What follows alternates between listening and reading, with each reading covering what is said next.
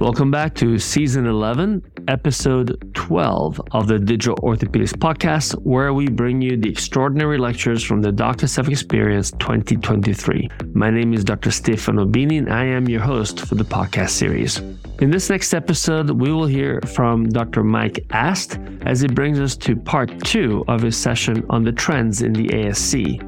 This panel is also extraordinary, and we hope you enjoy their thoughts about where we're going with outpatient surgery. So please welcome Dr. Ast to the DocSF stage.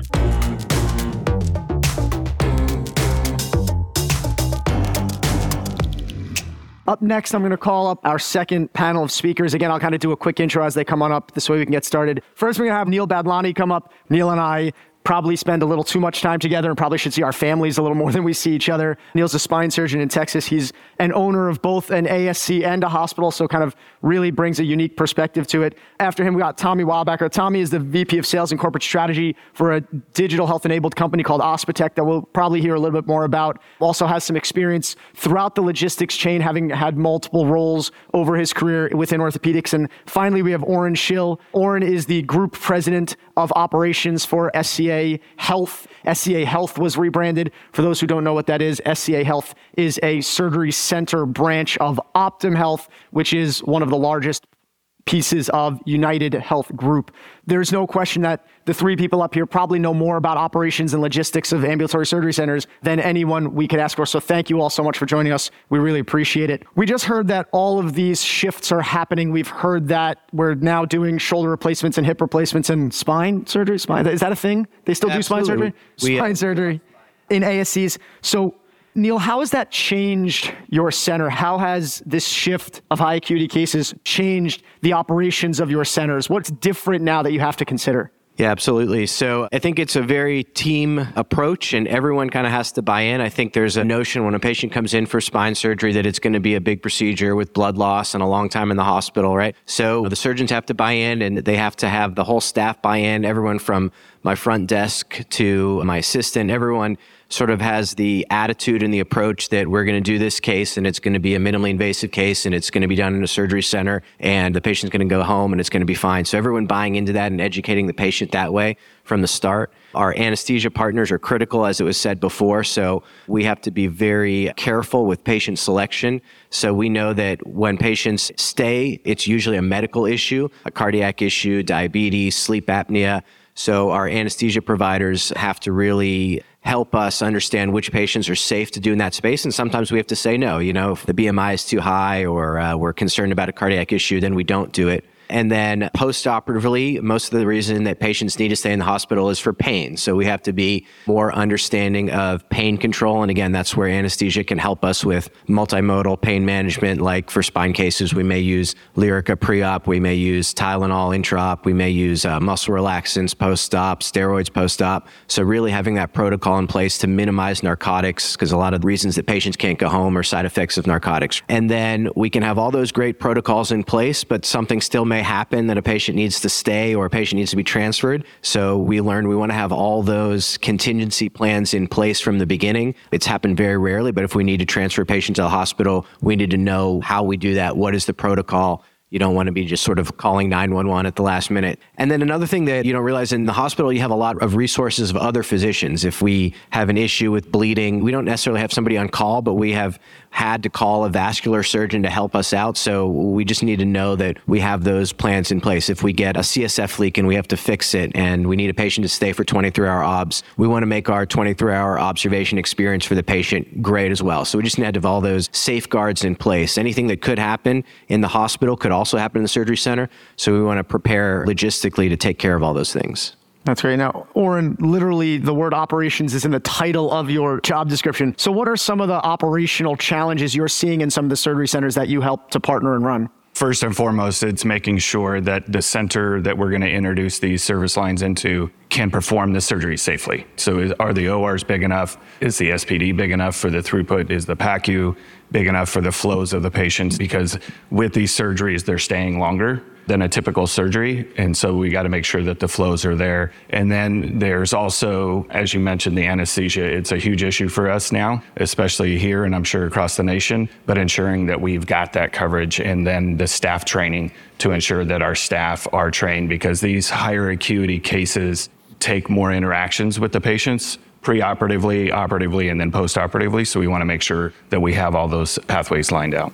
And Tommy, you've sort of seen this from all three sides. You've seen it when you were helping physicians make the transition and help plan for their cases in these surgery centers. You've now seen it from the operations of actual surgery centers and also from digital solutions to some of these problems. So, what are the logistical, give me two big logistical changes, big logistical challenges that surgeons have as they're starting to take these in traditionally inpatient cases and bring them to surgery centers? Well, I think when we start looking at the shift from the hospital into the inpatient or in, into the ASC setting, we're seeing a lot of problems with the equipment, right? That's been brought up. We talked about it a little bit yesterday. How do we prepare for that? And then the sterile processing has been brought up several times during this meeting. But when you start looking at and seeing that view coming in from the outside and looking at from a surgeon perspective and the administrative perspective and also looking from the vendor perspective, there's a lot of trays that are coming in there. And how do we optimize that? And so that's the biggest probably challenge that we heard a couple talks yesterday. How do we bridge that gap from clinical all the way back onto the other side of the football field that was mentioned yesterday? And if anybody gets time to pull JP aside, he does a lot of work in sort of the pre planning for surgery. And I think that has a lot to do with those logistical challenges of storage, of sterilization, of infrastructure management, because a lot of these centers are little and hospitals are big. And that really actually makes a big difference. So if you were thinking about it, Tommy, and you're looking at it from all three of the lenses that you like to use, what is the logistical challenge that keeps you up at night?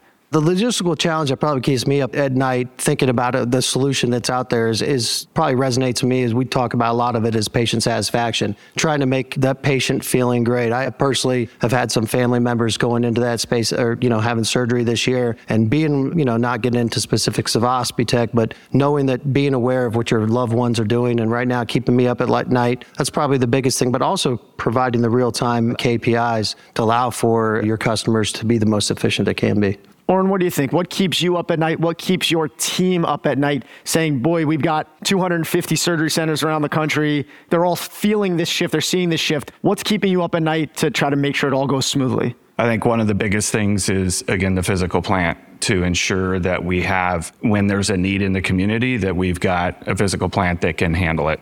I've got one in LA right now where the, uh, we have physicians that want to come and we don't have the SPD space. We can't do anything with the center, so we're not going to be able to do it. So, how can we ensure that we find a solution that may be outside the center to be able to do these? And I would say the second one is anesthesia. Again, just because we need to not only find the coverage, but the right coverage, as was mentioned in the clinical portion. It's very different type of care that they do on these high acuity cases than they do normally. And Neil, as our surgeon representative of this panel, what keeps you up at night from an operations or logistics perspective as you're running these big centers doing lots of high acuity cases? Yeah, as we've been saying, I mean, there's space issues, right? In, in the spine, we need a big table, we need a microscope, we need a C arm, we need a lot of trays. And we're moving to an ASC, which is usually a smaller space. We're trying to do something that's sort of disruptive to the hospital. And in spine surgery, we continue to sort of invent bigger, fancier, more expensive things, right? It almost goes against what we're doing. So we need to kind of think about doing robotics or doing navigation with something that's more efficient and smaller and cost effective. We need to think about not having 57 trays for our spine case, right? So it's the space, the logistics of that, and then cost. All of these things that we invent are costly and they don't necessarily increase your reimbursement. And when we move to the ASC space, one of the reasons we're moving there is to contain healthcare costs. But that also means the reimbursement for spinal fusion in the ASC is 60% of what it is in the hospital. But if the implant cost is the same, then the margin becomes not doable anymore. So it's thinking about reimbursement systems, thinking about the cost, really maybe working with our industry partners and figuring out ways to decrease costs so that we can be in the ASC space and still have it make sense for the bigger cases. So I think all of those bring up the point that we're trying to do more with less more in a more constrained environment. And in almost every other field we've ever heard of, the answer to that is technology. Some new technology, one way or the other, that's going to allow us to do more with less. So, Oren, what are two points of pain for you at the moment that you think technology has an opportunity? And you don't have to, there doesn't have to be a solution yet, but sort of what are two pain points you think technology could help you with? I think one of the biggest is the interface with the patient themselves and with the surgeon. And there's some platforms out there, whether it's One Medical or Ospitek, that help us interface with the patient preoperatively to ensure that they're doing what they need to do with their family operatively so that they know where they are and then tracking outcomes and more so satisfaction post-operatively. And then one of them dr weir talked about yesterday was tracking the actual outcomes live would be very helpful. Well i don't want to turn this into a uh, sales pitch of any kind so not including what you do for a living what are two other parts of the logistics chain operational chain that you think technology could help in I do think, uh, you know, Dr. Bini mentioned uh, connecting those dots, and there's a lot of solutions out there that we can connect those dots. And, and I think when we start looking into even some of the most complex, and we take the most complex orthopedic cases, let's say trauma, where you don't know you're coming in, how do we, again, getting back to the sterile processing, I think there's a lot of technology help that can help out in the sterile processing and even on the back table. And we see some of those solutions today, but a lot of them out there. And what's the best one, and, and what's the best one for your facility? And Neil, I'm going to sort of give you the same question, but it's going to have a little bit of a different focus because you brought up something that I want to sort of conclude with as we start to wind down here is cost. ROI. And ROI looks very different in different situations. ROI looks different from different lenses. So, first part of the question, and I'll repeat it later in case you forget which is which. First part of the question, where do you think technology really can help us? Sort of same question, give us two. But then, second question, when you look at technologies like this, when you're evaluating a new technology for your ASC, how do you look at cost? What does ROI mean to you there? And how is that different than what it used to mean to you when you were an orthopedic surgeon that went to the hospital on Tuesdays and did their two spine surgeries or three spine surgeries and went home?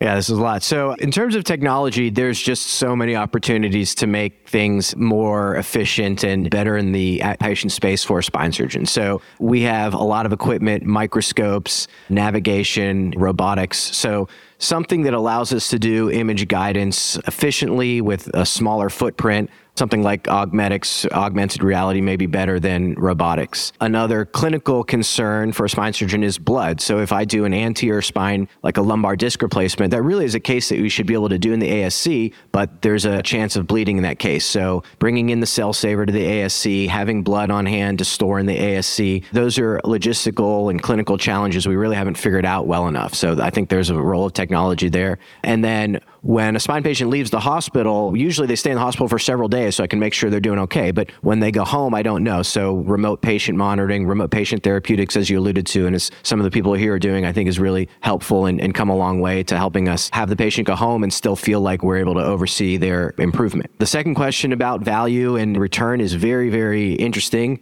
I've been on both sides of sort of the equation for that. So I've been part of a surgery center for 12 years. There's about 12, 13 of us in the surgery center. We're from different orthopedic groups. We've got a couple ENTs in there. And the good thing about the center is it is still existing 12 or 13 years down, right? It, has been profitable enough. There's times when it's very profitable and times when it's barely profitable, but it's survived. And part of it is because all of the surgeons are dedicated to that one center and everyone is sort of cheap with their own money. So we don't really make a lot of big capital purchases. And so I think that's been good in the sense of like not extending and not spending too much and staying profitable. But at the same time, I think it holds us back a little bit. On the other side, I've been part of a surgery center company that didn't do so well. And one of the things we didn't do a good job of was making sure our surgeons were dedicated to the money we were spending technology on. So buying a big robot, you know, attracting surgeons initially, but the enthusiasm kind of wore out. And then you've got the cost of the robot, right? So I, I think what I learned is like just buying something because you think it's going to be great for marketing, interesting, new, isn't great. It has to be something that clinically improves what you're doing for the patient patients and you need surgeons to really buy into it. So if you have that the clinical benefits, surgeons buy into it, dedicated surgeons, and the return is at least reasonable, then it tends to be better in the long run.